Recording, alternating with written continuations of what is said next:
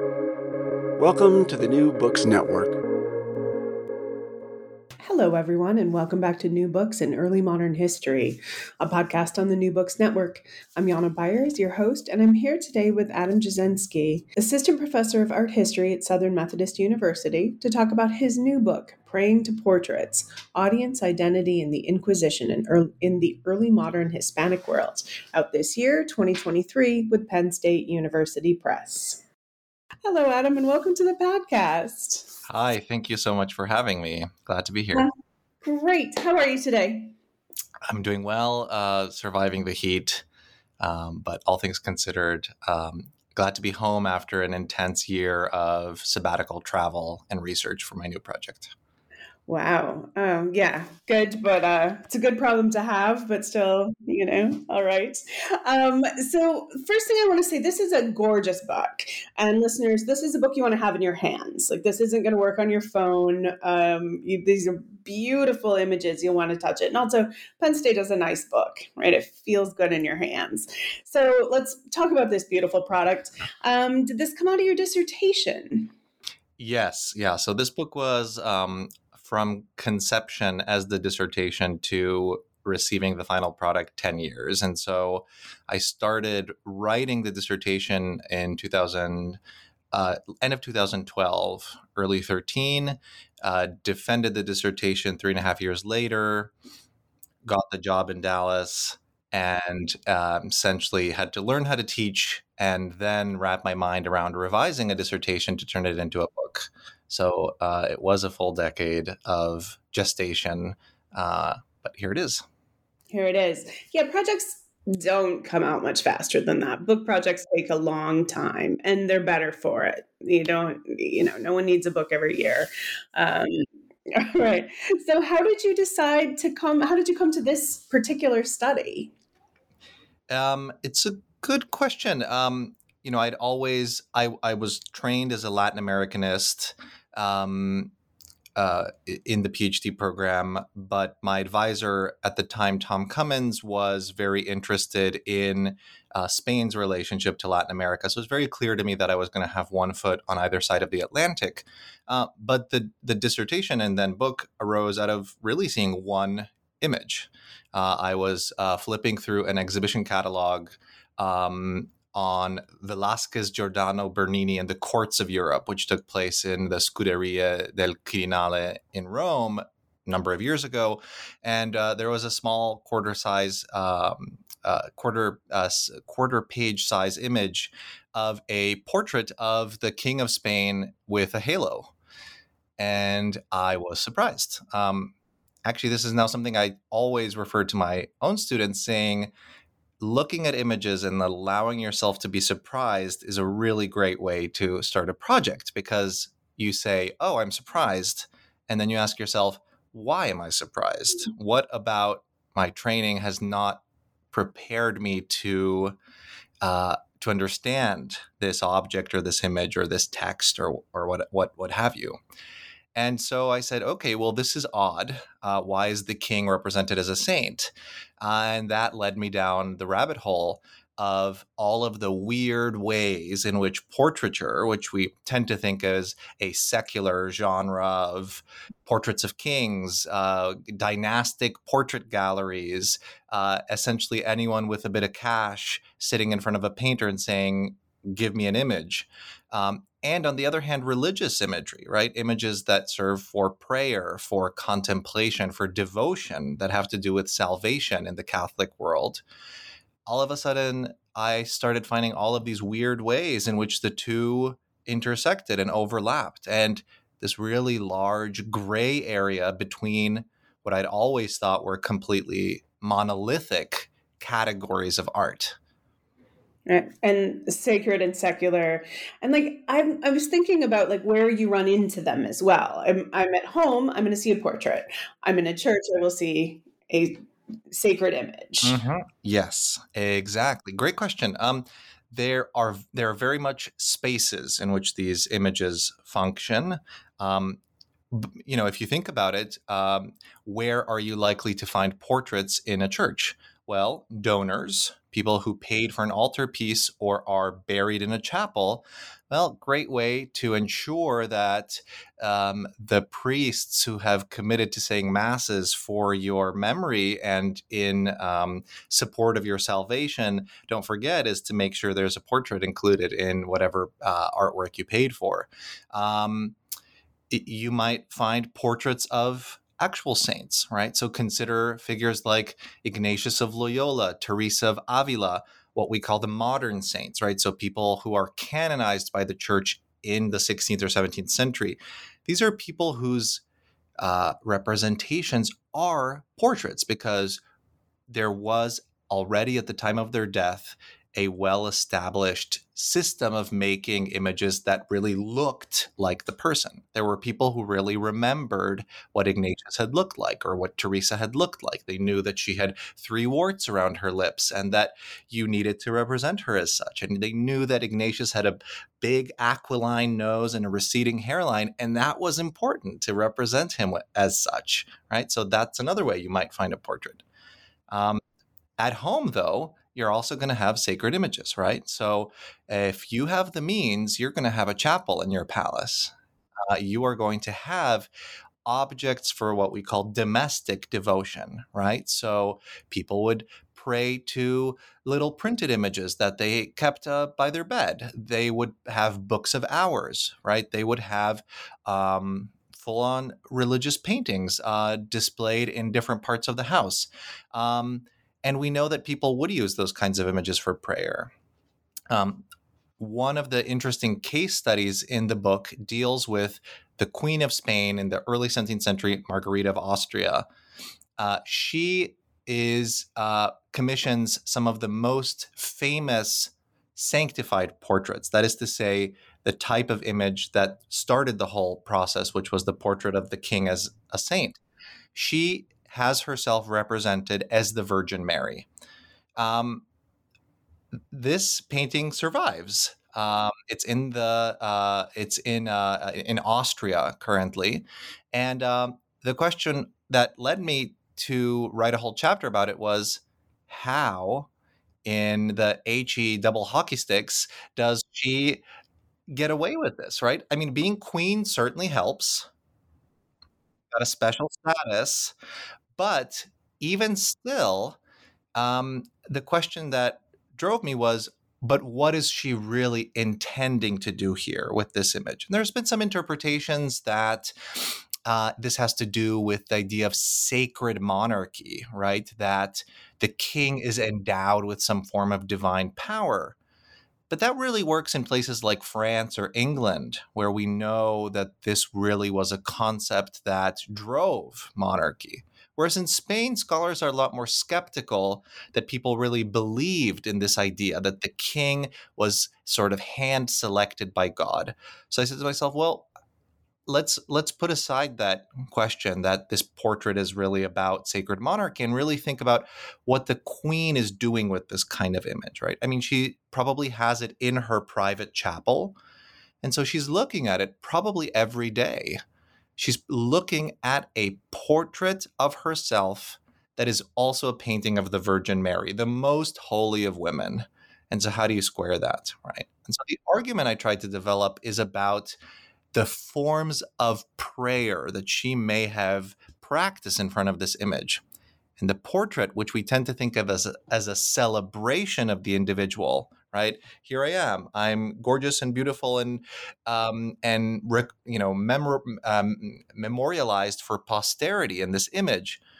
Well, actually, I think that in the guise of the Virgin, it's sort of different. I think it's about stressing your own worthlessness in comparison with this inimitable holy model, right? So it's about the constant tension between how uh, how on a different plane the virgin is and how unworthy the queen is of that comparison right? And there's there is evidence textual evidence and um, letters and and documents that sort of allow us to to build that kind of interpretation.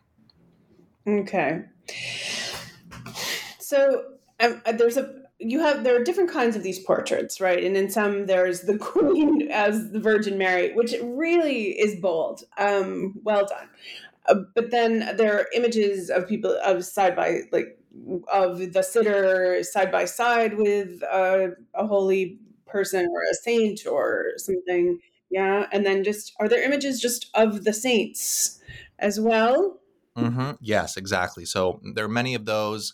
It's a category that tends to be known as the true portrait of a saint, right? So that in itself as a as a term is very interesting. You'll see it in Latin as vera effigie uh, or effigie. Uh, you'll see it in Spanish as verdadero retrato. There's this stress and it's often written on the painting, right? This is a true portrait. I find that stress on truthfulness and on the authority of the image so interesting because um, it's almost as if doth protest too much. Um, why are we stressing the truthfulness of this image unless there's some anxiety about images maybe not being able to be completely infallible or truthful? And so one of the interesting things in the the the book, I think, is this sort of constant battle to make sure that our sacred images, uh, our and the the sort of point of view of the 17th century Catholic, uh, are infallible, are authoritative, are legitimate. Um, and one of the ways they do that is through textual inscriptions that sort of identify and make in incontrovertible the subject of the image and its truthfulness. And in general, the whole turn towards portraiture and religious images also has something to do with that, because portraiture, regardless of all of the questions around it in the period, and it's considered vain, it's considered um, that people can use it to brush up their appearance, right? They apply a filter. But nevertheless, it has this sort of idea of almost being an eyewitness to a a person's life, sort of a window into their life, and it gives this cachet of truthfulness, of authenticity. And I think that's why also it becomes so powerful in religious imagery, especially in a period of uh, the reforms, uh, religious reform, attacks on Catholicism. Um, there's this sort of doubling down in the Catholic Church and among Catholic image makers that yes, images are actually worth continuing to use. They are legitimate, and we're going to keep doing it. Yeah, which is, I mean, just to be clear, something that say Protestants are not necessarily on board with, right? This is a this this is in fact a point of contention. Exactly. Yes. Right.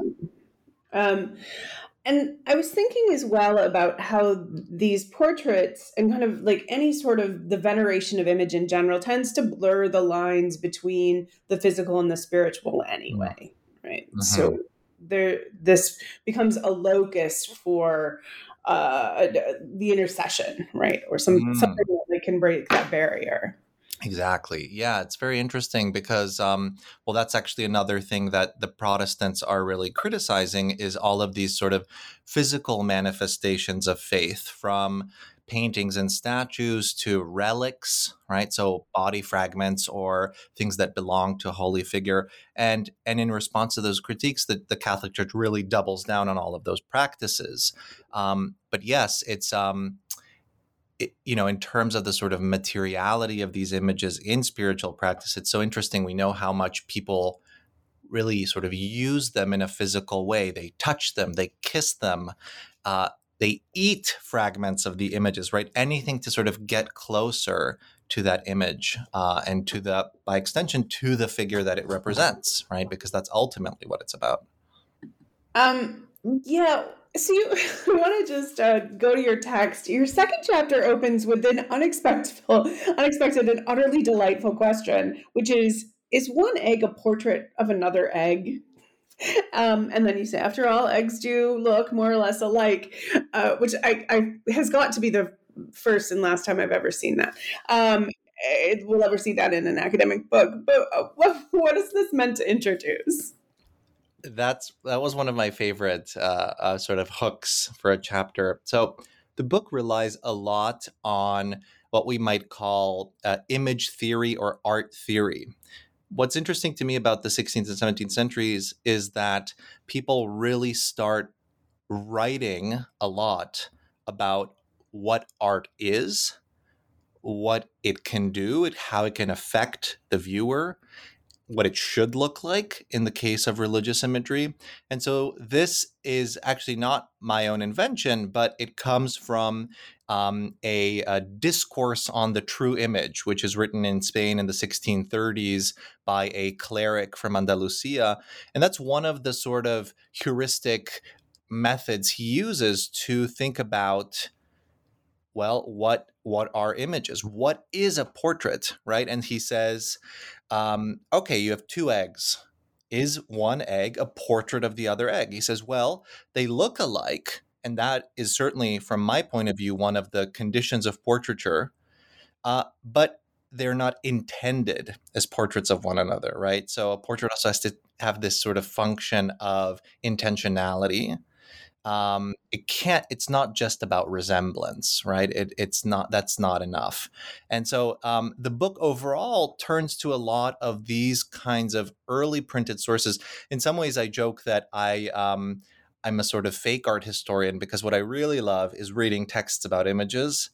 And uh, there's such a richness of sources and actually you know uh, resources like Internet Archive or Google Books have been so helpful in this project because you can do sort of deep dives uh, for you know targeted keyword searches of you know retrato portrait uh, in any book published between 1550 and 1750 and um, oftentimes i would just sort of entertain myself looking for how had uh, clerics philosophers, uh, all sorts of people who were publishing, thinking about portraits, right, and um, and about the different sort of ways in which they were understood and they produced meaning. Um, so that was an amazing sort of tool for me in writing this. So the book is also quite uh, quite big on textual analysis. I analyze plays I analyze Inquisition documents a lot. Um, there's there's a lot of textual analysis as well. yeah. That's um, you. You are an interesting art historian. Um, so the idea here, of like, what is the intent? Like, I'm still unclear. What is the intent of a portrait, or in particularly a sacred portrait?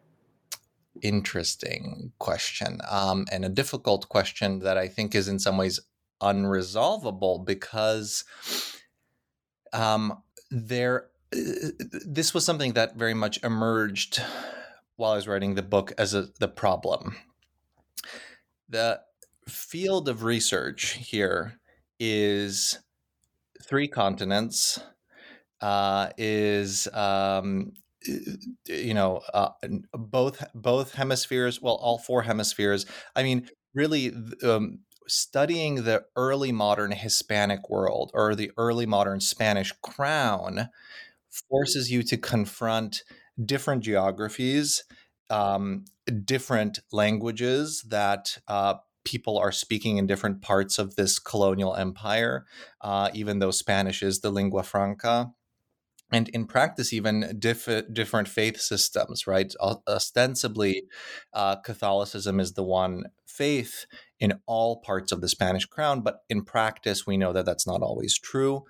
And so that diversity of peoples and viewpoints who form part of the spanish crown also forces us to reconsider what even is a portrait and what are its functions. And that's something that i try to do in chapter 3 when i uh, look at some uh, uh, meta texts, that is to say, dictionaries and lexicons of um, uh, uh, in the Nahua language um, used in central Mexico, where uh, the term portrait is identified with a, a, number of quite complex, cosmologically complex, philosophically complex terms in Nahuatl. Um, the the local indigenous language, and um, we see the diversity of meanings that portraiture has. It is, of course, on the one hand, what we consider to be a portrait. That is to say, a more or less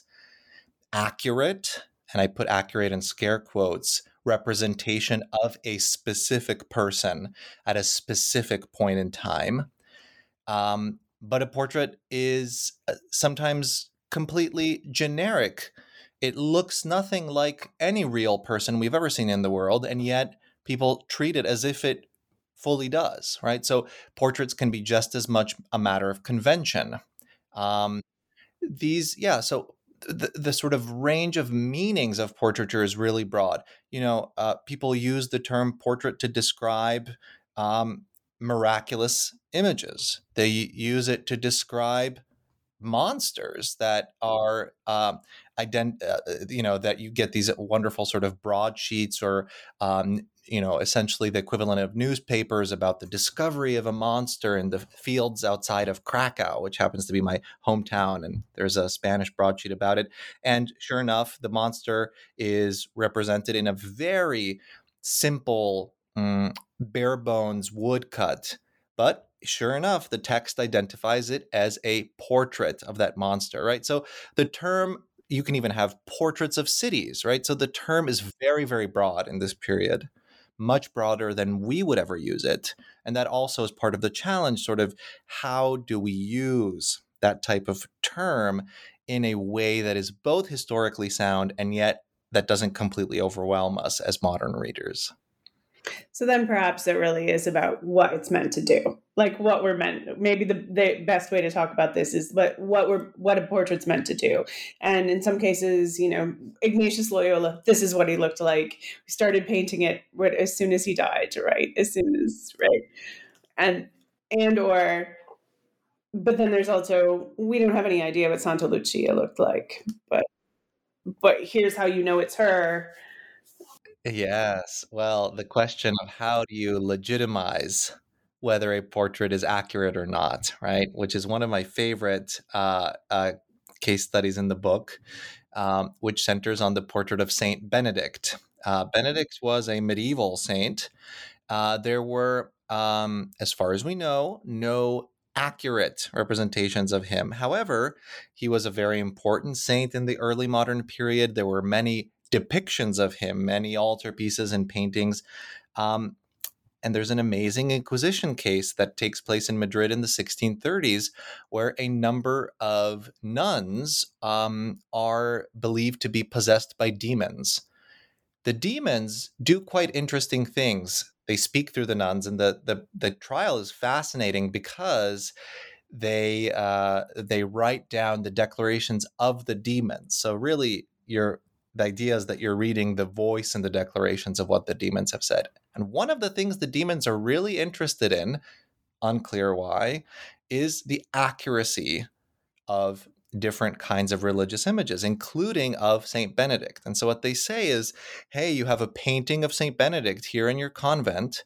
It's not a portrait, it's not accurate because we as demons have access to supernatural knowledge. And we know that this is not actually what St. Benedict looked like, right? And it's very interesting because various people associated with the convent are quite eager to accept this at face value. Why? Well, because supernatural knowledge, even if it comes from a suspect source like a demon, is too good to pass pass up. If it's a source that can help you author- authorize and legitimize your holy image. Um, and this is just one of the number many Inquisition cases that I look at in the book. Um, unfortunately, very rarely do these have associated images. In the case of the uh, demonically possessed nuns, we know that there are many, many, many images that are brought into the Inquisitorial Tribunal in Madrid for the inquisitors to consider and inspect. Unfortunately, only one of these survives in the uh, trial uh, itself. And as I write in the book, I suspect it's probably just a sort of doodle by an inquisitorial notary um, because it is clearly not by a professional artist. It's a wonderful sort of testimony um, of the probably one of the objects that was physically brought into the inquisitorial chambers but uh, none of the actual objects that the demons inspected or even commissioned themselves, which we know they did, uh, survives. And that's one of the frustrations of of dealing with inquisitorial materials as an art historian. Yeah, that case is so fun. Um, uh, just bonkers. I can't believe there hasn't been a movie about this um i mean and there's so many wonderful things to talk about with why these nuns like these nuns are possessed and what that means and what's really going on.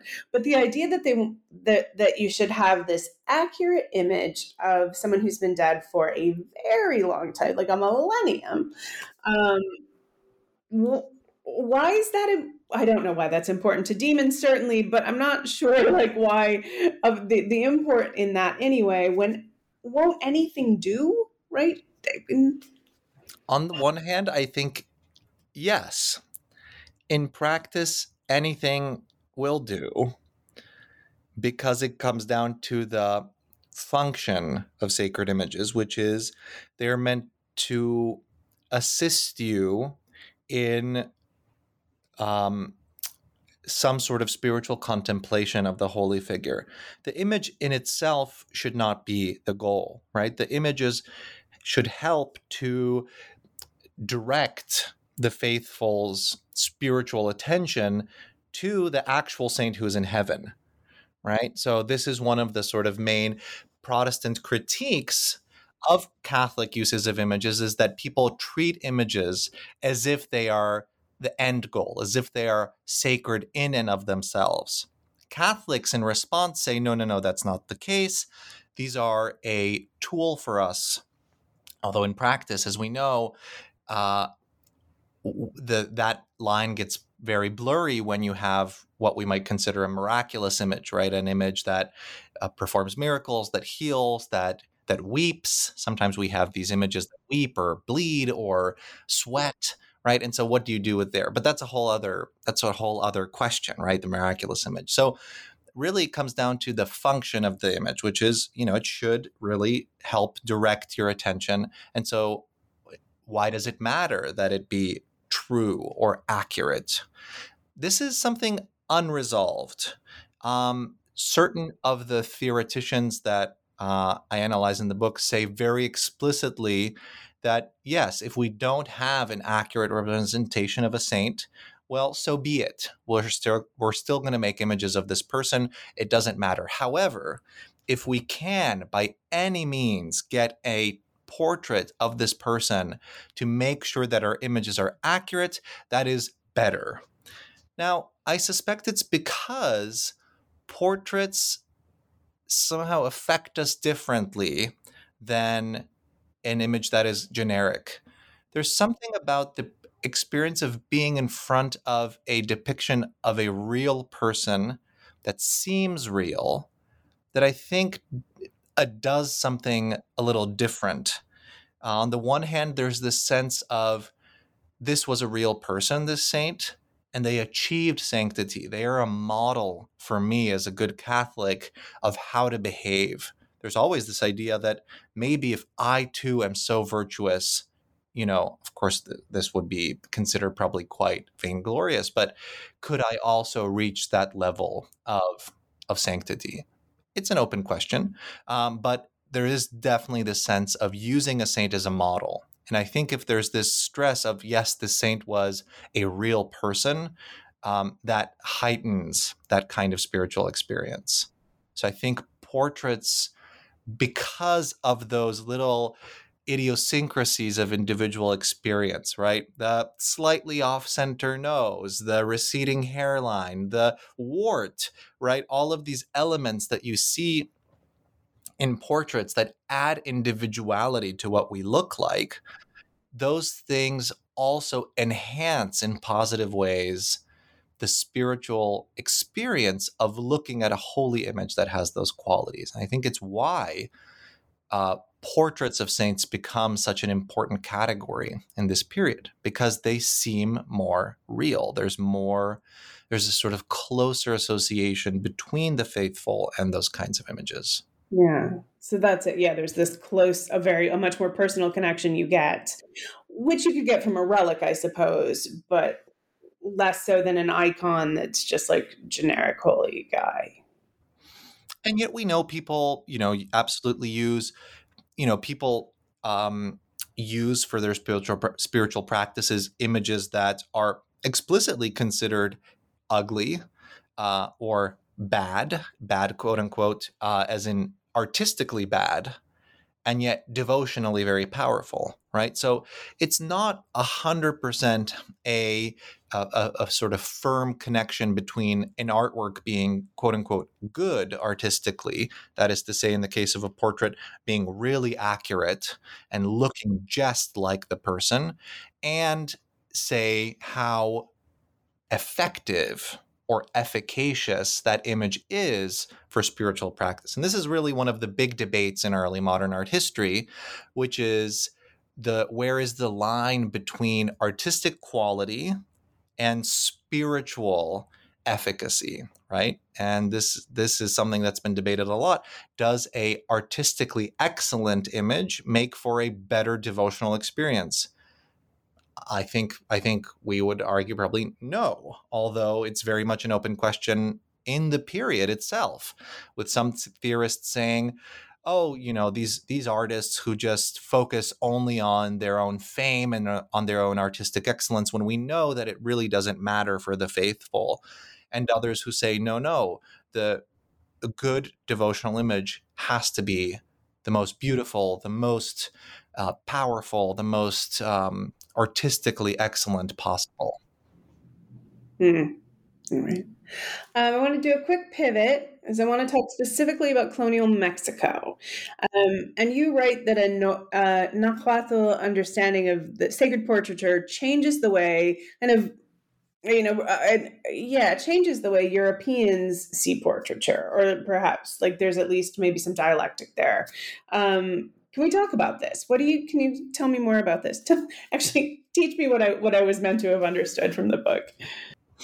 Um, what I so you're mentioning uh, chapter three, where again I'm looking at these um, Nahuatl definitions of um, of portraiture and how it's used. I look at um, these portraits trying to expand our definition of the early modern portrait as a category. Again, trying to move away from simply seeing these images from a Spanish or European perspective when we know that there was such a diversity of uh, audiences. Um, so, one of the case studies deals with the city of Puebla de Los Angeles in central Mexico, a uh, city where um, some of the uh, figures who appear in the inquisitorial trial around a number of portraits uh, are speaking in Nahuatl. And so, even though Puebla is a wealthy um, um, Spanish, uh, sort of very self consciously Spanish city, um, in its immediate and environs, you have people who live in even monolingual Nahuatl speaking communities. And so the question was, how does the term portrait signify in those places? And I think it, it has a different meaning. It helps us sort of expand the definition of portraiture writ large. Um, portraiture becomes a sort of vehicle for the sacred uh, the representation of a specific figure uh, can go beyond that individual and it can become a vehicle for the representation of a deity as i study in that in that section. Uh, and we see that in particular through um, what is uh, known by scholars of aztec religion or of in nahuatl studies as a deity impersonation. Um, I, I won't go into here into the sort of etymology of the nahuatl terms which is quite complex and also one of these amazing cases where uh, you know the sort of generosity of scholarship where my interpretation really depends on the excellence and kindness of scholars like Allison Caplan or Emily Floyd, who helped me work through the implications of this uh, complicated Nahuatl lexicon. So I wanted to just, um, I wanted to ask kind of a quick follow up about the Nahuatl understandings. And I want to talk about how doing this kind of work has an implication when we talk about decolonizing the field, which is a funny turn of phrase when we're talking about particularly col- the colonial era. But right, can you talk to me? Would you can you talk about like your choice to to include this reading in the book, perhaps?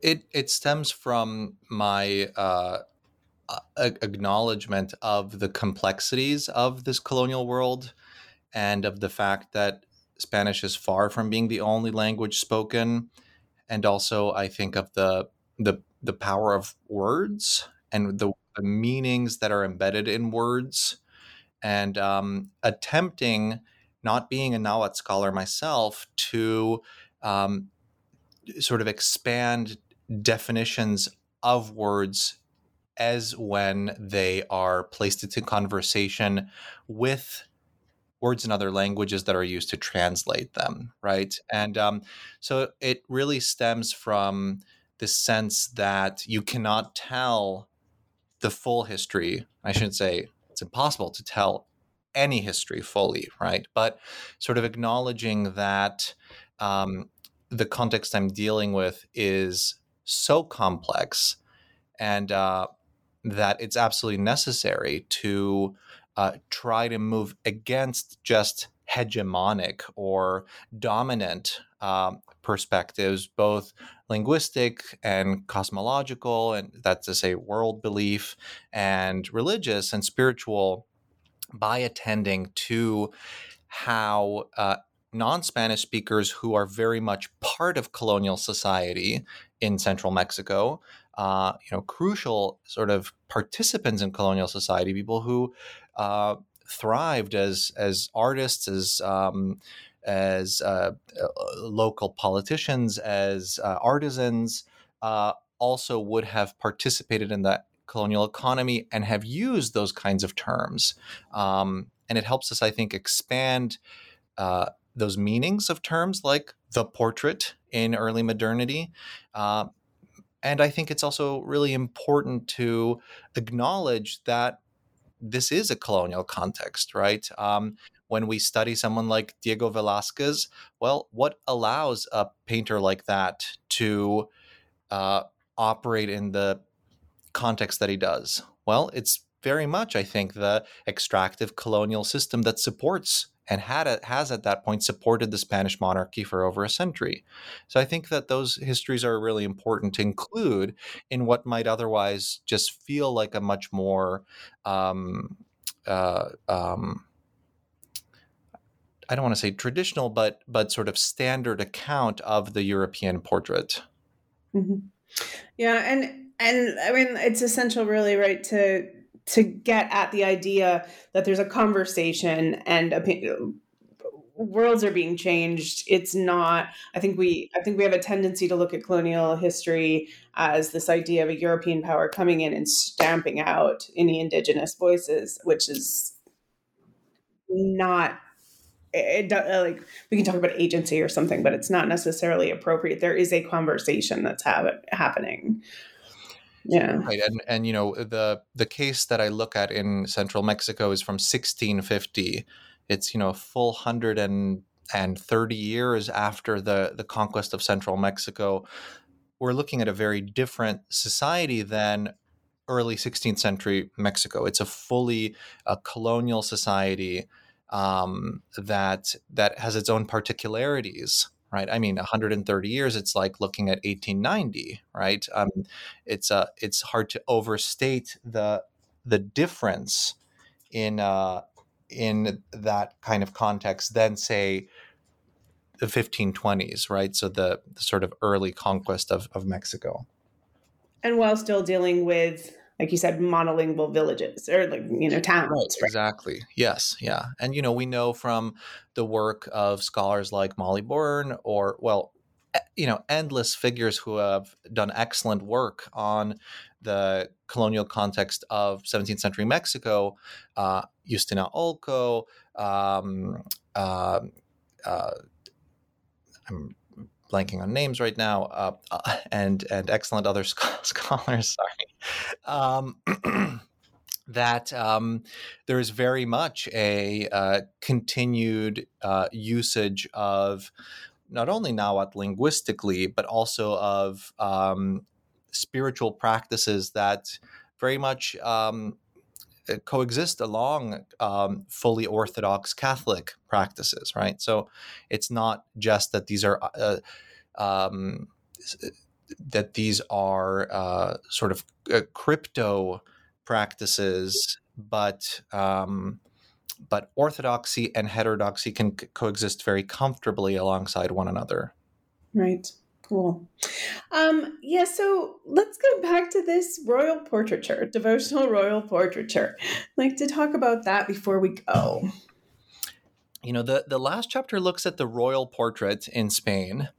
Um, and it that may, it may seem paradoxical that in a book on the sacred portrait there's one chapter just about the portrait of the king after all when you look at Velázquez's portraits of philip iv they would seem to be the most secular type of image being produced in europe imaginable they are a uh, very similar representation of a specific individual philip iv king of spain wearing all black standing in a nondescript background, occasionally has a little table with a velvet tablecloth. Really, they are, they seem to be prototypical secular political portraits. And yet, they are the focus of chapter four because the Spanish portrait is very, very unusual in 17th century Europe. If you look at portraits from any other context, where you have a monarchy, the king or queen will appear with some sort of elements of royal power, most notably the crown. Crowns, scepters, coronation robes, um, imperial crowns, really any number of standardized symbols of royal power. Think of English royal portraiture, think of French royal portraiture, think of Polish or um, uh, uh, Central European royal portraiture, you are going to have standard symbols of power. In Spain, there are none. This stems from the fact that there is no formal coronation ceremony in early modern Spain. The king is not crowned, he is simply proclaimed. There's no royal anointing, there are no symbols of royal power. And so the portraits do not have those standardized elements. The question that then drove me always was well, how do you recognize a portrait of the king uh, if there's no symbol of royal power? And it stems from forms of display, which are all outside of the image itself. That is to say, we know that the portrait of the king was always displayed under a specific type of baldachin or canopy. That is to say, a piece of cloth that was uh, what you might call it a cloth of honor that was installed in uh, the place where the portrait would be viewed. It would have a guard uh, adjacent to the portrait. It would have, it would be built, uh, there would be a dais built up on top of which the portrait would be displayed. So these elements of display were crucial for the portrait to be recognized as an image of the king. Uh, in fact, I think people would have been surprised were they to encounter a portrait of the king without all of these elements. Interestingly, it's these elements that the portrait also shares with religious images. Oftentimes, religious images will be displayed and treated much in the same way. So, what it comes down to is this seemingly entirely secular image is actually presented and treated as though it were a religious image or for instance, a monstrance holding the Eucharist, or some element of Catholic religious practice. So the royal portrait here really is at the center of a number of visual practices that it shares with religious images. And so this is the, the final case that seems to me so sort of illustrative of the weird gray area between secular portraiture and religious imagery, where you have these images that that very comfortably can be categorized as both. It's a, a very nice place to end the book. Uh, or to, we've gone on this journey and we've come back here. Um, and probably a good place for us to wrap up today. I've taken tons of your time already. Um, so I've just got my one final question. What are you working on now? Ah, um, I have a couple projects in the works. Um, you know, I love uh, I love Catholic religious imagery. My current project is in the history of emotions. I look at how spiritual images are meant to provoke or generate different kinds of emotional responses. But in particular, I'm interested in one that you might not think of too much when thinking of religious imagery, which is disgust, um, disgust or revulsion. Um, in particular, I'm looking at martyrdom imagery, scenes of um, that are often quite difficult to look at of um, saints and holy figures who are being uh, well treated in rather despicable ways. Uh, but my question is how are you supposed to venerate an image that is so difficult to look at? Um, one of the interesting responses I always get is well, people in the early modern period wouldn't have been disgusted by these kinds of things.